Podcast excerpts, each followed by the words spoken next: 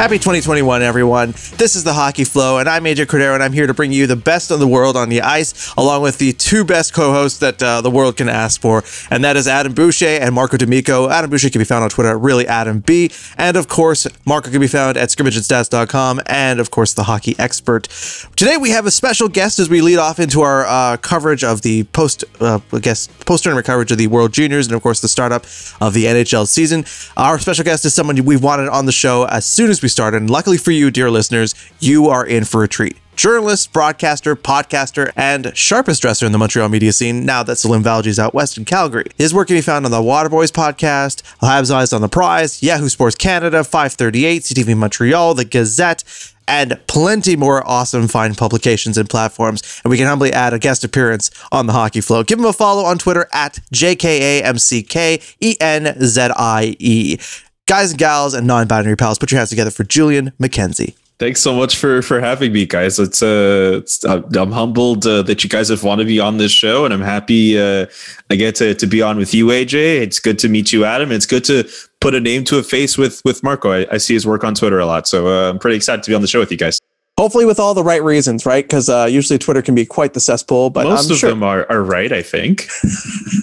I mean, it helps that his name is the hockey expert. I hope more than fifty percent are correct, right? Like the hockey expert, like is there like a lot of hockey experts on on hockey Twitter, right? So Like he's not even like specializing like he's ice hockey, not even field hockey. Like he, he may be a field hockey. Not, You have What if I no just- idea how much I know about field hockey. I do. I really, Really? don't know how much you know about field oh hockey. Oh my god! I'm I wrote the now. expected goals model for field hockey. You didn't know this? Oh, I'm That's insulted. the hockey expert, ladies and gentlemen. It's the hockey. he expert. continues That's to I surprise. the ice hockey I hockey. called a few. I called a few uh, field hockey games at uh, when I was at Syracuse University. I could have For used that. real? I did, true. You yeah. went to Syracuse. It's true. I did go to Syracuse. Yeah, yeah. Didn't Salim was, uh, go there as well? No, no, no, no, No, no. Salim's been everywhere, but I don't think he's been to Syracuse. Okay, there you go. No, he's never been with the crunch. No, Oh, I. I interned with the Crunch, but uh, not him. Oh man, that was that must have been really fun. But Yeah, that that could be for a whole other podcast. Well, we're gonna talk about the AHL on this show, but I feel Yeah. like that that's a story for another time for sure. Oh man, I've I've plenty stories. well, let's start off with a sad one, unfortunately, that we all had to share in last night as we watched the gold medal game between the U.S. and Canada in the World Juniors. And unfortunately, after a very successful, dominating t- uh, tournament, Canada fell short, losing two nothing to the U.S. Uh, you're our guest, Julian. I want to throw it out to you. Tell me your thoughts. Tell me what you're thinking right now. I was I was very surprised, um, but I there's a part of me that thought it was so cool that uh, Trevor Zegras. I'm sure you guys all saw the clip of him uh, with the NHL Network before the game, saying that the Canadians hadn't really been tested at that point up until they got to the gold medal game, and just to see the confidence that he carried in. I mean, he was the best forward of the. He ended up being the MVP of of the entire tournament. I think they gave best forward to Tim Stützle, who was great, but kind of weird to me that they would do it that way. But that's a whole other tangent. But I just thought it was so cool that the Americans kind of carried that swagger, and for pretty much 40, 45 minutes of that game. The Americans just took it to Canada. They were so fast, and the defense just felt overwhelmed at different points. And then when the Canadians realized, hey, we're down 2 0, we need to get a goal in here, uh, especially in the third period, a lot of their shots are coming in from dis, like from quite a distance. They're coming in off the wings. The United States took away the entire middle of the ice and they completely shut them down. I give the Americans full marks. And what's crazy to see now is how people are discussing the fact that the Americans are this hockey superpower and other people are realizing like wow like in a, in a few years the americans are going to turn into this superpower and and they're and i mean think about it like they, this is like the fourth time that canada has lost to the americans in a gold medal game at the world junior championship. Like marc denis was like the last goaltender the last canadian goaltender to beat the americans at a world junior hockey championship final. Like i mean I don't want to be that guy, but let, us be real here. If Canada won yesterday, fine. We we praise Canada and we look at them as as a team that's that was so dominant throughout the tournament, probably the most dominant we'd see in like 15 years. And people were bringing up that storyline before we even got to the final. But to see um, the Americans win a tournament, fine, at the expense of Canada, but to see them win, but to see that the Finns are are still a really good team. They ended up getting a bronze medal uh, just before the gold medal game happened. I also think Germany deserves some props as well. This is a team that had up to nine players uh, quarantined with COVID, and Tim Stützle pretty much put the team on his back, and they still found a way to qualify for the quarters. The World Junior Championships, as sad as Canadian fans may feel after how that gold medal game went, you can take pride in, in knowing that the tournament still features a lot of great quality teams all across the world. And the, the tournament is way better. Hockey is way better when there's much more competition. I mean, we a lot of people will, will get nationalistic and they want to see Canada win, but like I'm not sad that the Americans won that gold medal game. I'm not sad to see Trevor Zegras get a point in in the uh, on both American goals. Like I'm I'm I'm pretty amped to see that other countries have realized, you know what, they need to step up and, and be on Canada's level and surpass it. The, the game of hockey is much more fun when more and more teams are are are, are getting wins in and, and succeeding. And it's not just the same team winning all the time. Canada's not going to win every single gold medal. They may very well come back next year and and beat Sweden or or Russia or whoever they face in the final. The tournament is much more fun when more and more countries get in on the winning and getting on the dominating. So hats off to the Americans. They played a solid game. To add on to what you said, you said, Julian, it almost feels like the US are just built to play against Canada. Cause you, you, you saw them like, you saw them struggle against Finland, right? They almost lost that game. They gave up that three goal lead, two goal lead, and they come in and they just dominate Canada. They just they were just so good at clogging up the mid, the middle, like the center of the ice, and just Spencer Knight just when Canada came back in the third period, he was just robbing them left and right. We got so. to shout out Spencer Knight too. I didn't yeah. even get to mention Spencer Knight. His first game of the tournament, gets pulled after allowing four goals on 12 shots. And in his final game of the tournament against the best team, against a goalie who was was on the verge of probably having the best statistics of any goalie at the tournament. He shuts puts up his out. best performance, yeah. shuts them out. That is what the tournament is about. Stories like that, like that's awesome. Big up to Spencer Knight. I mean, big night for Florida Panthers goalies between Devon Levi and Spencer Knight, but big up to, to him for, for getting the job done. I think that's a really great story. Yeah. And uh, you guys talk about like, this is seeing the United States really kind of dominate. It's been what, five, six gold medals in the last 15 years at this point. Like they're, they went from having one gold medal in, in 10 years to having six. Like that's a huge increase and we've seen some serious heartbreakers in the past, but why is it that no one remembers who Canada beat in 2014, but everybody, everybody can tell you who Canada beat in 2010? Because that game was legendary. And again, it was against that golden age, that 95 to 2000s age of American and Canadian hockey players that just made that game great. We're going to see a lot of these guys as international hockey moves uh, into the 2020s. And it's going to be a lot like what we saw in the 2000s, a lot of elite talent. And when we look at the United States, like this is that U.S. national development team. This is the team that took over the 2019 draft. So if you look at all of these players and everything they've accomplished throughout their careers, you know, they didn't have Jack Hughes. A lot of people are looking at Canada and being, oh, they didn't have Lafreniere, they didn't have Dach, but the United States didn't have Jack Hughes, the centerpiece of that jewel of that team, and they still got the job done. Uh, other than Matt Beniers, a lot of these players have been playing together for the last five years of their lives. It's pretty intense that this team won the U18s and the U20s now. Like th- this is it. They have done everything they possibly could on an amateur level, and they're all going to turn pro now. That to me, you've written your story. This is an ode to the U.S. national development system. I think they're doing great work. We're going to see it again this draft. We're going to see it again next draft. And I don't think it's an outlandish fanboy thing to say that the United States has positioned itself to be a hockey power for years to come. I think it's pretty straightforward at this point. It's undeniable. So, uh, hats off to the boys from Lake Placid because they've just been crushing it over the last few years. Um, a shame for us in, Canada. We I know a lot of us stayed up late to watch the the gold medal crown, coronation ceremony, but hey, we always have next year. More importantly, we like we everyone sort of bringing up the same points. It's going to be a fabulous few couple of years in international hockey play. Hopefully, if the NHL can come to some agreements also for some outside tournaments that they may have problems uh, attending. Now let's move to the main event of our evening, and that is the discussion of the NHL returns. And the NHL is returning on Jan the 13th, and we're so excited. I don't know about you listeners, but you, I do know about you. You're listening to our show, so you must care.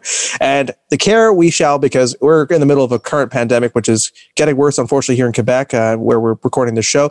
And this is obviously going to be some of the only entertainment that a lot of us are going to be able to consume together. So uh, we're really looking forward to it. I'm going to throw it over to Adam. What are your thoughts as we lead into this NHL season? What are the big stories? What are the big things we need to know?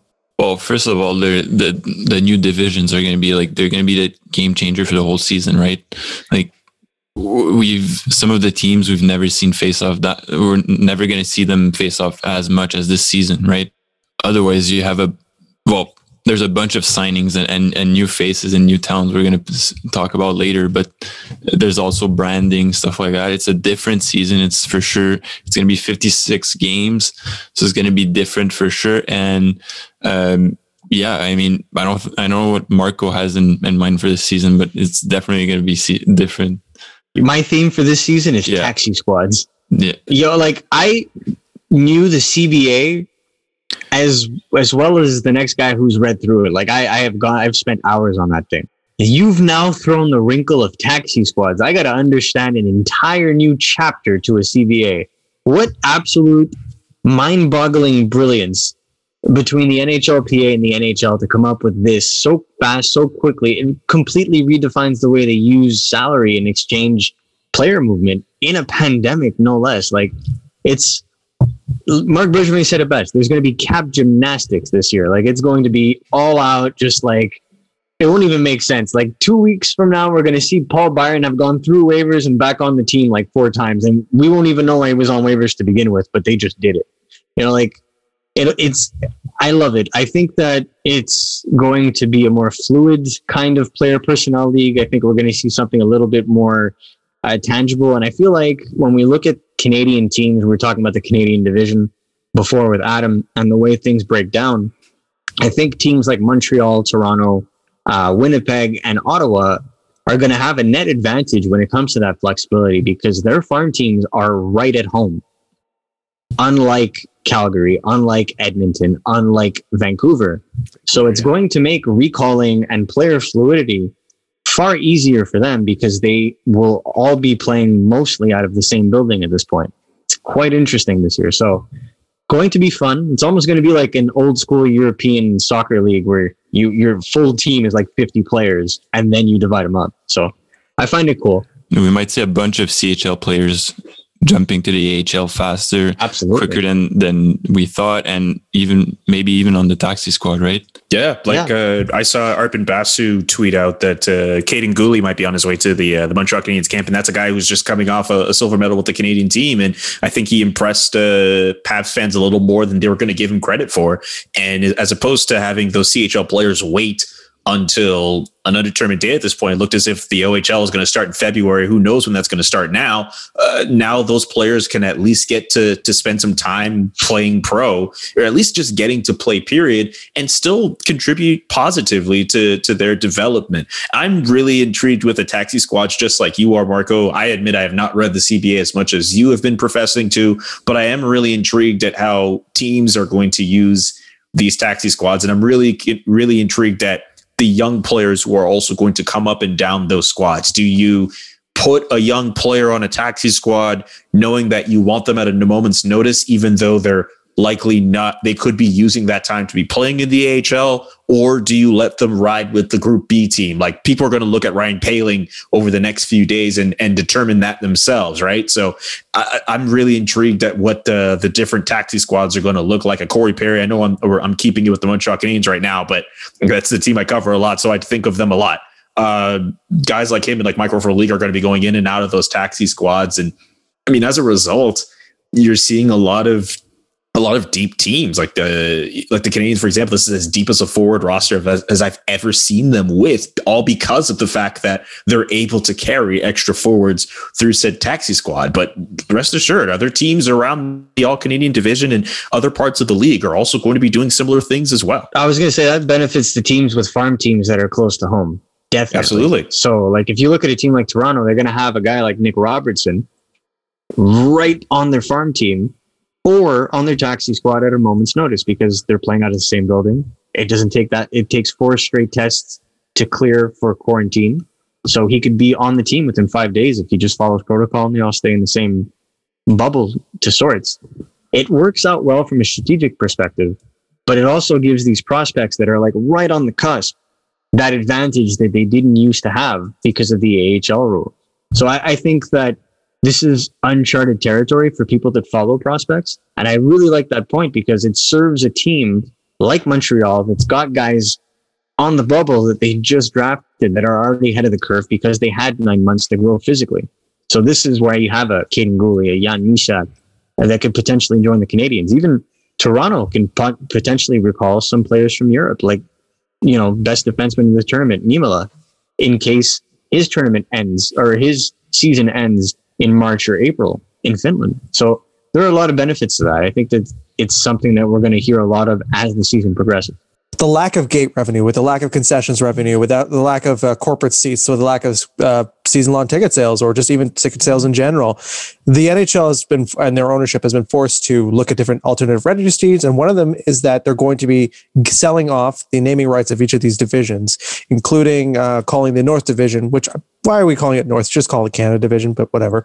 Um, but they're calling that one the Scotia like five names for it. So uh, it's kind of a strange situation to see. Um, uh, but the, obviously, the big conversation is is hey, once this is the pandemic is over and we're back in the stadium, it's not like these advertising sponsors are going to disappear. It and uh, the thing that the longer term guess a lot of people are making is, hey, what happens when they start asking for jerseys to be branded? So I wanted to get your thoughts on these. Uh, so I'm gonna throw it over to you, Marco, first, because uh, well, I mean they got to do whatever they can to keep that league afloat. End of the day, like we can say whatever we want, we can complain, we can say it's ugly. You're not in normal times. These people put on a show for you at their expense to make playoffs and finish that season. Sure, there was a tad of money to be made, but not enough money that it would have like it, it wasn't worth that sacrifice. Like they they did it to end the season. They did it to reach their end. They did it to display longevity because at the end of the day, their product was hurt. Every product was hurt by this. You, no league lost money in this pandemic. They got to find ways to be a competitive league, and at this point, they cannot do it simply with you know TV revenue. You got to find alternatives. The easy alternative is what other leagues are doing. Unfortunately, NHL hockey fans are very they're very yeah. they're very conservative with change in, in regards to the visual aspects of their sport. I find everyone seems to have an issue with a tinted visor. Uh, that was one of the first things that I noticed that was really weird. Uh, everybody seemed to have an issue uh, with different color palettes just for names on the back, so it had to be black. It they always had different issues when it came to the branding. We didn't even have a uniform just appreciation for the retro jerseys that they released everyone had a say in it. So whatever it is you're going to do with this league, someone's going to complain. If they're able to get revenue from this, so be it. The players don't need to sacrifice money. Their futures aren't hurt. The game is not hurt. No franchises will necessarily have to fold because there is solid income coming in and the revenue sharing will be working because every team's pretty much over the floor at this point well enough. So why not? Just go and get the money you can for this season and if the model works in a way that is tasteful moving forward, then let's so be it. Raise the salary cap, make teams more competitive that way. And I think a lot of fears uh, from fans come from when they would like. I think anything to do with advertising on on apparel for anything. I think a lot of just hockey fans, period, just immediately think of those European style jerseys decked out yeah. in all of these different advertisements. And I, I get where they're coming from. That they're they're hideous looking jerseys, depending on whichever league they they come from. No disrespect to anyone who's big fans of those leagues, but they're they're eyesores to look at. But no one ever brings up, oh wow, uh, the NBA found a way to put you know a, a logo on top of uh, whatever team name is there. No one ever brings them up. No one ever brings up uh, the soccer jersey i mean sometimes people do but even they found a way to to have make sponsors on their jerseys and and make them look cool and people are still buying soccer kits. Um, people will adjust to change. There are people much older than us who remember watching hockey games where there were no advertisements on the boards. I was literally talking to an old boomer hockey Yeah. fan that was literally talking about this this today, and he was Yeah. saying, "I remember that," and he remember he talked about like the two years of change and how horrible it was to get used to these ads. Yeah, no, but but let's be real here. There are people who who who probably put up a fit about it and but uh, eventually after some time they all adjusted. That's eventually what's going to happen. And i give the nhl full marks on on this. The the helmet ads are not overly invasive you know the the bell on on the montreal canadiens helmets and and the scotiabank logo on toronto and i think calgary's helmets as well they they look nice i don't consider them as massive distractions. Also, some of these same people who are going to complain about all these advertisements on jersey on their jerseys or whatever, they're not going to have any complaints about the fact that they're walking around with Nike swoosh logos on the on their stuff, they're, or Adidas or whatever. You know, they're they're they're very they're very selective about some of the outrage that they put. So I I think that people are going to be people are always going to argue about change. People are always going to be very hesitant about change but this is not a change that is oppressive or abrasive in any way and people will eventually adjust and personally it would not i mean i know they're saying now that this is a temporary change for the 2021 nhl season well sorry the 2021 nhl season it would not surprise me in the least if that money they have coming in from these ads continues to stream in for for years to come because again it's not invasive it's not a big deal. We already have the ads on the boards. We're already seeing the hologram ads along the uh, the glass and stuff. Yeah, the like overlay that. ones, yeah. Like, like seriously, like it's it's not a big deal. And knowing the money, look when you when you have an opportunity to have money coming in, you're gonna find a way to keep that money coming in. You don't just say like, all right, we're just doing it for this year, and then we're just gonna done off and, and deal away with it. They're saying it's a temporary change now, and I don't have any insight on it, but just knowing how people like to have money, I would not be surprised in the slightest if after this season the NHL said, "Okay, we're going to find a way to keep these things going." So, in your years to come," 'cause professional opinion, Julian, in. people like money. I think that's like the most safe thing I could say. I've I've been wrong about so many things, but I think you got. I think you got this one in a nutshell. This is this is I- why I- they, this is I'm why they pay you the to- big bucks. I'm willing to bet, actually put money down that people like money. uh, nonetheless, I, I think that uh, first of all, let me get your thoughts, Adam. Do you want to add anything on this as well? I mean, if selling off division names and putting logos on on helmets is what it takes to, to have an NHL season, so be it. It's it's so minimal. It, it won't matter in this in a year. Even if when hockey starts off again, no one's going to talk about it anymore. So I, th- I think I think you're all identifying the right thing. That most people will sort of they'll bitch about the the, the actual. it'll They'll- wear off. But the thing is, is like you also have to consider that, and I know other leagues have it to their to their own set of ways how they advertise the game too. The NHL is a gate driven league. And like as opposed to leagues like the NBA and the NFL that get so much money through their TV deals, the National Hockey League is not as fortunate. So of course a league like them is going to have to be in bed a little bit more with these advertisers and find creative ways to make money. And and even the leagues like the NBA and the NH and the NFL are going to find other ways to, to do it as well. Like I said, the NBA, they're making all that money. They're still putting ads on their jerseys too. Like it's it's inevitable that the NHL is going to is going to do it. I mean, it's it's part of the game. At the end of the day, as long as Well, I don't know You if it's part of the there- game. I think it's part of the business of the game, right? it's So part of the business of the game. Well, I mean, I mean, the game is the game, but still, like it's it's it's part of it here. But like, as long as for me, it's two things. As long as there is the sport being played, and as long, and I guess this is more from an aesthetic point of view, as long as whatever I'm seeing still looks cool, right? Like like AJ, you and I are both fans of of English Premier League teams. And we both have prom. They obviously have prominent sponsors on their on their chest. I walk around with a big Chevrolet logo on my Manchester United jersey, and like you might look at it and be like, "This is like Team Chevrolet or whatever." If you didn't know any better, but like, who cares? That's part. That's still part of the style. Like, you know, like people will adjust, and and as long as it still looks cool, people are still going to vibe with it. The only thing I would suggest, like as a, as a concrete suggestion to take today, even is that there should be a restriction on the number of ownerships that a company can take, or at least the product lines they can take. Because, for example, the North Division is being sponsored by Scotiabank. Scotiabank already has naming rights on the Toronto uh, arena now. They have a bunch of naming rights in a bunch of different jurisdictions as well.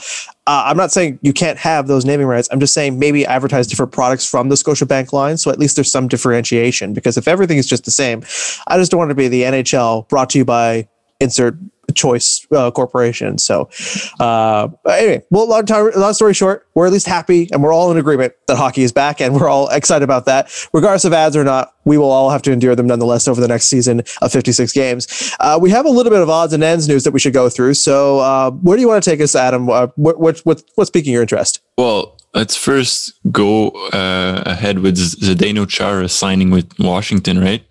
He's been with Boston for what 14, 15 years, even more than that. Marco, I think you have the exact number. I don't. I feel old because I knew him when he was on the Senators. I feel Dude, old because I knew him I on the Islanders. Islanders. Thanks, Mike bud. Milbury traded him. oh, Yeah, right. Mike and Mike Milbury, Mike Milbury really liked him.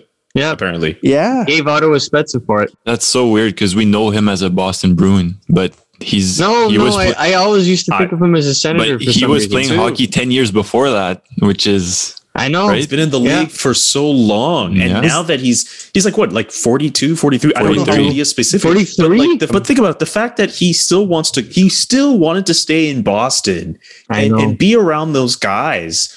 Eh, eh, like like I if like a lot of people who I've been speaking to in the past few days about it are still kind of mystified over how that went down because that's a, a guy who's pretty much he's pretty much a lifer for Boston. Like he like the amount of years he spent with the Bruins, that's an NHL career. That's a solid NHL career. Like he could have spent Yeah. his entire career in Boston and everyone would have just been like giving him the benefit of the doubt, be like, oh, well, he's just like a Boston Bruin. So a lot of people were very surprised to see him go. I was surprised as well. I would I wouldn't have thought he wanted to actually go play for for another team. And now that he's going to play in Washington, now I'm doubly sad that Henrik Lundqvist can't play because that team would have easily been like like what's the name of that movie with all those old um The the Expendables. Expendables. It would have been like hockey's equivalent of the Expendables. That's not to say everyone on the Washington Capitals are old, but like you have a team with Ovechkin who is in his mid 30s. He's pushing up there. He's trying to get that goal scoring record. He's trying to get one more ride. Uh, you, you, you get Henrik Lundqvist back there as a backup goalie. You get Zdeno Chara there now. Get Joe Thornton on uh, trade deadline day. I mean, who? I mean, who knows if that'll happen? Because I think Toronto might actually end up winning that division. They might not need to trade Joe Thornton, but the point is, it's like Washington would be like, like I think they would be the Expendables equivalent of of the NHL because of all these older guys who are there who are on a team whose cup window is still.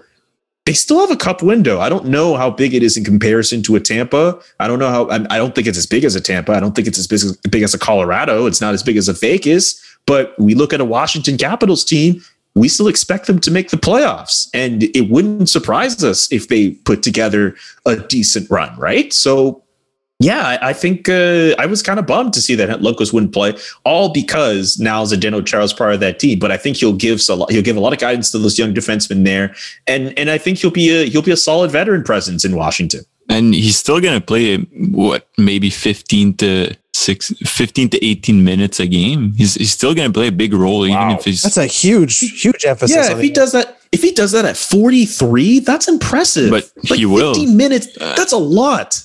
Like uh, for a 43 year old guy, that's quite a bit of time. and i just feel like he's gonna play that the same amount of time until he retires like he's so in shape he's so like he's such a good athlete it's crazy This is the problem I've always had with uh, Chara. Like, I have so much respect for this person, but I hate him and his team so much. It's not his You team no that. more. I know, No, but you I'm, say now I have to hate the Capitals.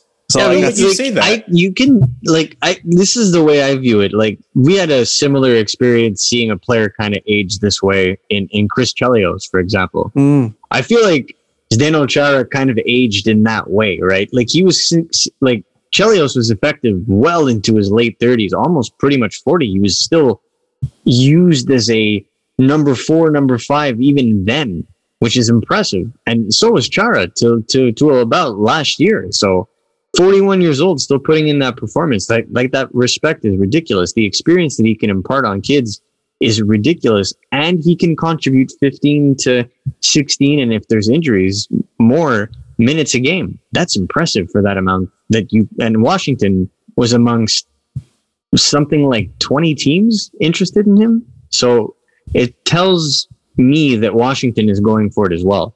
which makes me as equally as frustrated as Julian because I really wanted Lundqvist to play on that team. Yeah. And he could have played number one. I mean, I mean, now- if anything it's happens to on Samsonov, Samsonov. yeah, that- well, that's so what could have been, but well, we'll have to hold on to that hope at least in our fantasy uh, leagues. We'll see how it goes. Uh, other thoughts on the NHL action uh, or uh, odds and ends that we should talk about, Marco? What do you think? What do you, what do people need to know? Well, when people hear this, the NHL will be starting in about what six, five, six days. That's pretty. That's pretty insane. Uh, I think we, we we we talk about the World Juniors we just watched. That entertained the you know the hockey world for the last two and a half weeks. That was really fun. But I feel like that was an introduction to what we're about to get in about a in about a week from now, which is back to back condensed 56 game season uh, I know that some people in the Canadian division might not be happy about the time frame of playing certain Western Conference teams. I can I can understand that frustration, but you're getting hockey in in a pandemic, and you're gonna get that hot and heavy. These teams are gonna be stacked. They're gonna be ready for anything in this league, and you're going to get 10 games, nine games versus the same teams. There's going to be a lot of rivalry games. I really look forward to this. It kind of feels like little bubble 1950s NHL leagues where you had six teams and that was the league. Uh, and, and we see where the, the standings fall at the end. I feel like that's pretty cool. I think that the system they also imparted with the playoffs is going to help a lot for rivalries because you have to finish the four Canadian teams down to two and then into the semifinals. So a lot of rivalries just within the country itself. I think this is a unique time and it's going to be really fun. The one thing I'm I'm really intrigued about is how the games are scheduled to kind of make it similar to those baseball series. You know, when like a team goes to visit a city for like three or four nights, as opposed to MLB where you're seeing like back to back to back to back games. Uh, you'll see you'll see an HL team. You know, if they're going to be in Toronto, they'll be there for like you know a couple of nights playing like two or three games spread out over a week. I'm really excited to see how that will play out and how those teams who will pretty much get to know each other throughout those span throughout that span of time and, and how it will make for for some of those games and who will get to play where and and again with that taxi squad who gets to be inserted in the lineup who doesn't and all that um and also just how we're going to like start labeling it and whatever just because obviously in baseball we say like hey this this this series between Cleveland and Detroit or whatever but now we're going to be like Montreal and Toronto this series and I'm just I'm just hoping that uh, with the play that we're going to get through these next games, I, I just hope that the quality is going to be is going to be good. Uh, I have reason to believe it could be, even though the the training camp is going to be a little short for pretty much every team. But I don't know. I'm I'm not going to be in the mood to complain about whatever we get. I know there's going to be. I know you know if the game is going to be sluggish and you're going to be seeing these wild scores like 8-2 or whatever people are going to start complaining i'm not going to i'm going to try not to complain i'll point that out but i'm going to try not to complain because uh, just like you guys i'm excited that hockey's back period I think I think everyone has a right to complain quietly under their breath. It's just if you start being that person on social media, um, we all know who you are. Uh, please stop. wow wow Uh, so, I mean, you know how it is. Like, like, Wow. uh, uh, but uh, I think if I you think think, that's- i'm going to get in on that slander with y'all mm, mm, mm, I didn't name anybody. Y'all not- I didn't name anybody. getting me in trouble Not ma- There are not a lot of naming people anybody. like me i'm not trying to get in trouble Well, uh, the last thing I wanted to add, just because we're gonna we're about to start the season, is the discussion with 32 teams coming into the league now, maybe extending uh, as they did last year in the playoffs, having that kind of play-in round uh, into the playoffs, and seeing if they can expand the playoff system to include a play-in. And I feel like that is also intriguing. I feel like mm-hmm. the league really hasn't evolved in terms of their postseason setup. It's been 16 teams since they had 23 teams in the league. It, it's it's evolved since then. We we have many more teams. I feel like updating the system kind of makes sense. Maybe adding a round to it. I know the AHL uh, has, I believe, one longer round uh, in their AHL setup. I feel like they have a shorter uh, first round, and then they have the second, third, and then semifinal, final. I believe, if I'm not mistaken, the NHL was considering that before um, they were planning out this season. Now they went with the traditional playoffs, but I know that going forward, talking about extending games, there's talk of the playoffs kind of adding an extra playing round like they do in the MLB. I feel like they're going to extend seasons going forward. It's going to be more than just 82 games plus four rounds. So yeah, all I'll say is that I don't know. I don't have any intel on that, but but sign me up for for play-in rounds because I thought the play-in rounds during the during the playoff bubble was a really great idea, and the seeing the teams that won and lost, I was pretty surprised to to see how that went down. And ultimately, it was it was good quality hockey. So I'm I'm all in on on play-in rounds for. I mean, even in the NFL right now, they they expanded their playoffs as well. Uh, so I'm all in on expanded playoffs. Don't get to a point where you let everyone in, but having that extra game, I don't think is going to hurt anybody. Certainly. Uh, Adam, you're our commerce guy. Tell us, is there any other revenue streams, any other fa- formats the NHL should be looking at? NHL, pay attention to this podcast. We're giving you all this stuff for free. Take notes. Yeah, honestly, I, I think we touched on everything. Um, if we can move right on to, if you guys don't mind, we could talk about a bit of drama and uh, contract extensions and Dubois Let's make and, it happen. and Barzal, right? Dun, dun. So we had, yeah, basically we had uh, Pierre-Luc Dubois signing his extension two years, five million per year with Columbus, and then right right away asking for a trade. Um, so yeah, that's that was pretty interesting. I want to know what Marco thinks about it. We also have Barzal who didn't sign and is not at the Islanders camp. So that's that's pretty But interesting. Matt Martin has a contract. yeah, for three years, three more years. And it's four years. Four years, Even 1.5. It's four years, 1.5 million for Matt Martin. I don't get Yeah. it. I don't That's get it. I'm not Lou crazy. Lamoriello. Who- I don't who- have his who's his agent? Because I need that person in my life. Lou Lamoriello is his agent. I mean, I've never seen a guy get another guy so many good contracts in my like life. There's a love affair between this GM and this player.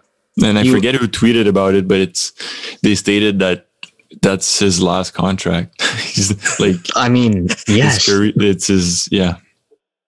It, I mean, his the last one should have been his last contract, but Matt Martin is going to play on this fourth line simply to add the depth that they need and add the Yeah. the physical nature that Lou Lamoriello likes to play. I mean, But- he, I think they also signed Andy Greene, if I'm not mistaken. I'm confused. Mm, I'm very confused. You have a player like Matt Barzal, who is arguably not arguably he's the best player on your team. He's a guy who who does well at five on five. He's a guy who does well getting points per game. He's he's proven himself to be a very quality NHL player. This is a New York Islanders team that you know we, there are flashier teams in the Eastern Conference, but at the end of the day, they were the ones who went toe to toe with the Tampa Bay Lightning in the conference final. They're a good team. They're coached very well. They have goaltending. They have four, they have a lot of key pieces. Like it wouldn't surprise me if the Islanders found a way to sneak into the playoffs again and surprise people. And Matthew Barzal is a huge component to that squad. Why haven't you re-signed him yet? Why haven't they done that? I think that's space. very I don't I don't I don't I don't have all the insight on that, but I'm just very stunned at how the Islanders have let this go on with with Barzal uh, and not get to a point where he's signed. I think he's too too crucial of a piece to just kind of let him hang on the periphery and not have him report to camp. And with Pierre Luc Dubois, um, I'm a bit surprised too. I I, I wonder if it, he just feels that like the fit with John Tortorella isn't so great. I, I I've seen people suggest that he probably wants a bigger stage, and and I'm very curious what that specifically entails. But I am also surprised that he would want out in Columbus because Columbus is also a pretty decent team as well. That maybe they're a bit more of an underdog, but I think they they've proven that in in these last few series, thanks to the coaching of John Tortorella, they can hang with a lot of different teams in the playoff series. So I'm pretty surprised that those two guys um, are are kind of out there trying to figure out what their status is with with with their respective teams, and and maybe one player wants to get out of their city more than the other. But if I'm a GM and I have either of those players on my team, I'm trying to find a way to keep those guys. Barzal a little bit more than Dubois, but I'm very surprised at at the fact that we live in a world where where Barzal's still trying to figure out his contract. And no disrespect to Matt Martin, but my man, like in terms of the priority list, like he's not top priority, man. Oh, like I mean, didn't it's the fact Barzal 'cause it- actually show up to training camp, but he can't league, like he can't participate in He scrimmages? had to do his physicals. right. Jeez. He's on the roster. He's on He's the, on- the he's- training camp he's- He's on roster. has the training camp roster, but like so he just can't needs a participate in deal. scrimmages. We That's need it. a Yeah. deal. Yeah. He does, and and it's it's crazy because the Islanders have 3.9 million cap space, and I was talking with Marco earlier. They're like he's gonna ask after that Dubois extension, he's gonna ask for at least seven. Yeah. So there's He de- something he they, they deserves have to seven. move. They ha- maybe the whole taxi squad's gonna come in and save them. I don't know. Mm. That's then again. No, there, there's been talk that the Islanders, as early as tonight, were progressing with talks. From what I read, it's just that they have to trade. They have to make a trade. So, like the Leo Komarov, for example, is one of the names that is being floated out there. They have to make a trade. Right? n- They already got rid of Devon Toews. They need to go and make one more cap clearing trade. They do have the picks to trade. They certainly have the prospects to add if they need to take, have the team take on. I know the LA Kings. I know New Jersey has the room, so it's very possible. Um, but they're more than likely going to have to give up an asset. Shall we talk about the Ryan Callahan retirement? Do any of you guys have memories of Ryan Callahan? I know he Yeah. uh, was a great player of the New York Rangers. Uh, played the Tampa Bay Lightning in the uh, the Stanley Cup Final. That's pretty much it. But I think uh, a guy who had a solid NHL career. Um, you know, I think he was injured in his last year, if I recall correctly. Um, but uh, good, a good part of some of those Rangers teams, uh, some of those good Rangers teams. Uh, so good to see him uh, go off into the sunset uh, with a solid NHL career in his life. Long luck to you, Mr. Callahan, and uh, enjoy your retirement postseason. Speaking of other people that are not in the lineup, but not necessarily retiring, Toews is currently out indefinitely with the Chicago Blackhawks. Marco, do you want to speak a little bit to the situation? Well, he seem he, he's claiming to well claiming he's feeling uh, weak, sluggish. Uh, seems to have difficulty when it comes to really pushing himself physically. So he seems to uh, have been told to take it easy uh, for a longer period. Probably going to be out for the year, from what we're being told. Uh, but it's going to be monitored, so we'll see how it progresses uh, over the next couple of weeks hopefully he gets better. I mean, you never want to kind of hear these stories, especially for a guy like Jonathan Toews, three Stanley Cups. He's pretty much won every championship there is. Uh, great leader. You hate to see that happen. I I think uh, Jonathan Toews is one of the greatest leaders that we have seen uh, as in pro hockey. Period. We've seen what he's done at the World Junior level. We've seen what he's done with his with his NHL team, the Hawks in Chicago. We've seen what he's done at the Olympics. Yes, we all remember uh, Sidney Crosby's golden goal in 2010, but let it be known the best forward on that team, on that Team Canada squad, was Jonathan Toews. And Jonathan Toews also scored in that gold medal game. I think the world of Jonathan Tays as a hockey player. And to hear that uh, he's going through this now, um, it's a big loss for Chicago. That's a team already that uh, is already on the decline. They're already trying to, you know, figure out life post those Stanley Cups of the 2010s.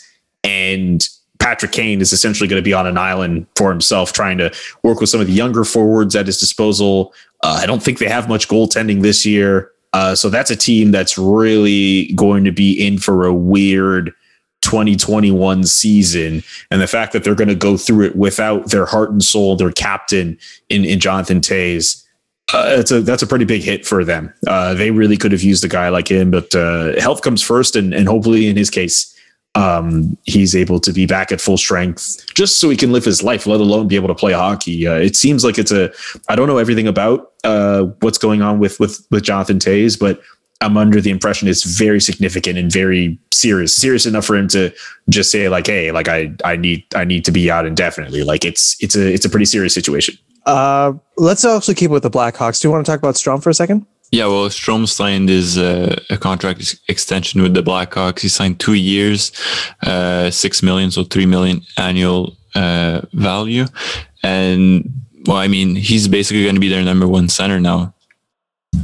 Yeah. Now that Toews is out, and Doc. wow, no Toews, no Doc, even Nylander's out, and they lost their number one goalie. But a six million dollar extension. There you go. So that's gonna be he's gonna be playing with Kane. So It goes back That's to it. that money. It's all about that money. That's it. But that's it. But that just goes back to my point. Like this Chicago team is basically just going to be Patrick Kane, just like stick handling through the offensive zone, and and hoping Dominik Kubalik can finish off some of his plays. And that's pretty much all you could really look forward to uh, with Chicago this year. Yeah, I mean they they have some nice pieces coming up on defense. I, I really like the way that they're they're slowly kind of transitioning that. It's going to be interesting to see what happens with Seabrook. Uh, that's going to be a fun story with them. Um, but mostly, I want to see how guys like Adam Boqvist kind of grow into their role. I know offensively, especially with Doc out, there's not much to look forward to, but I feel like obviously this team will finish, you know, bottom 10, say, uh, as they did last year, or as they were about to do last year, and really kind of start the rebuild properly. I they wouldn't have be a strong division. Like I really wouldn't be surprised if they start trading pieces. They Yeah. they have a really strong division. It it's like the writing's on the wall. It's one of those moments where a team really starts a rebuild. All right, boys, we're getting to the end of the show, so I'm always like to throw it over to you. So I'll start off with our special guest. Julian, do you have anything that you want to throw out there in the hockey world? Anything at all? I mean, like, I'll I'll just say that um, I don't really have much to plug except my Twitter, which you already did. Um, check out uh, the Hockey Inside Out show at the Montreal Gazette. I'm hosting the show every week now, so uh, be sure to check us out uh, and check out the live blogs. I'm happy to say that I'm going to be back for another season with uh, with the Gazette writing live blogs for Habs games, and uh, my About Last Night column will also be back as well. So um, keep keep watch of that and uh, stay tuned for any other news I may post in the coming days. Who knows what will happen? So Ooh, Uh, I- are, we, are, we- are you I- tempting us with another exclusive? no, not really. Just like you know, just I know I got a lot of stuff going on, and it feels like stuff just keeps moving like every day, right? So you know, just you just got to be you just got to be alert. You just got to see what's going on. So um, I I think I'll be pretty busy between the Gazette and uh, uh, and a few other places I'll be writing with with uh, for the upcoming NHL season. So uh, just give me a shout and you know look keep an eye on the space. I 100% will do that. And uh, you can always find Julian's amazing work on Twitter, but uh, any good finance publication will have Julian's work featured in it.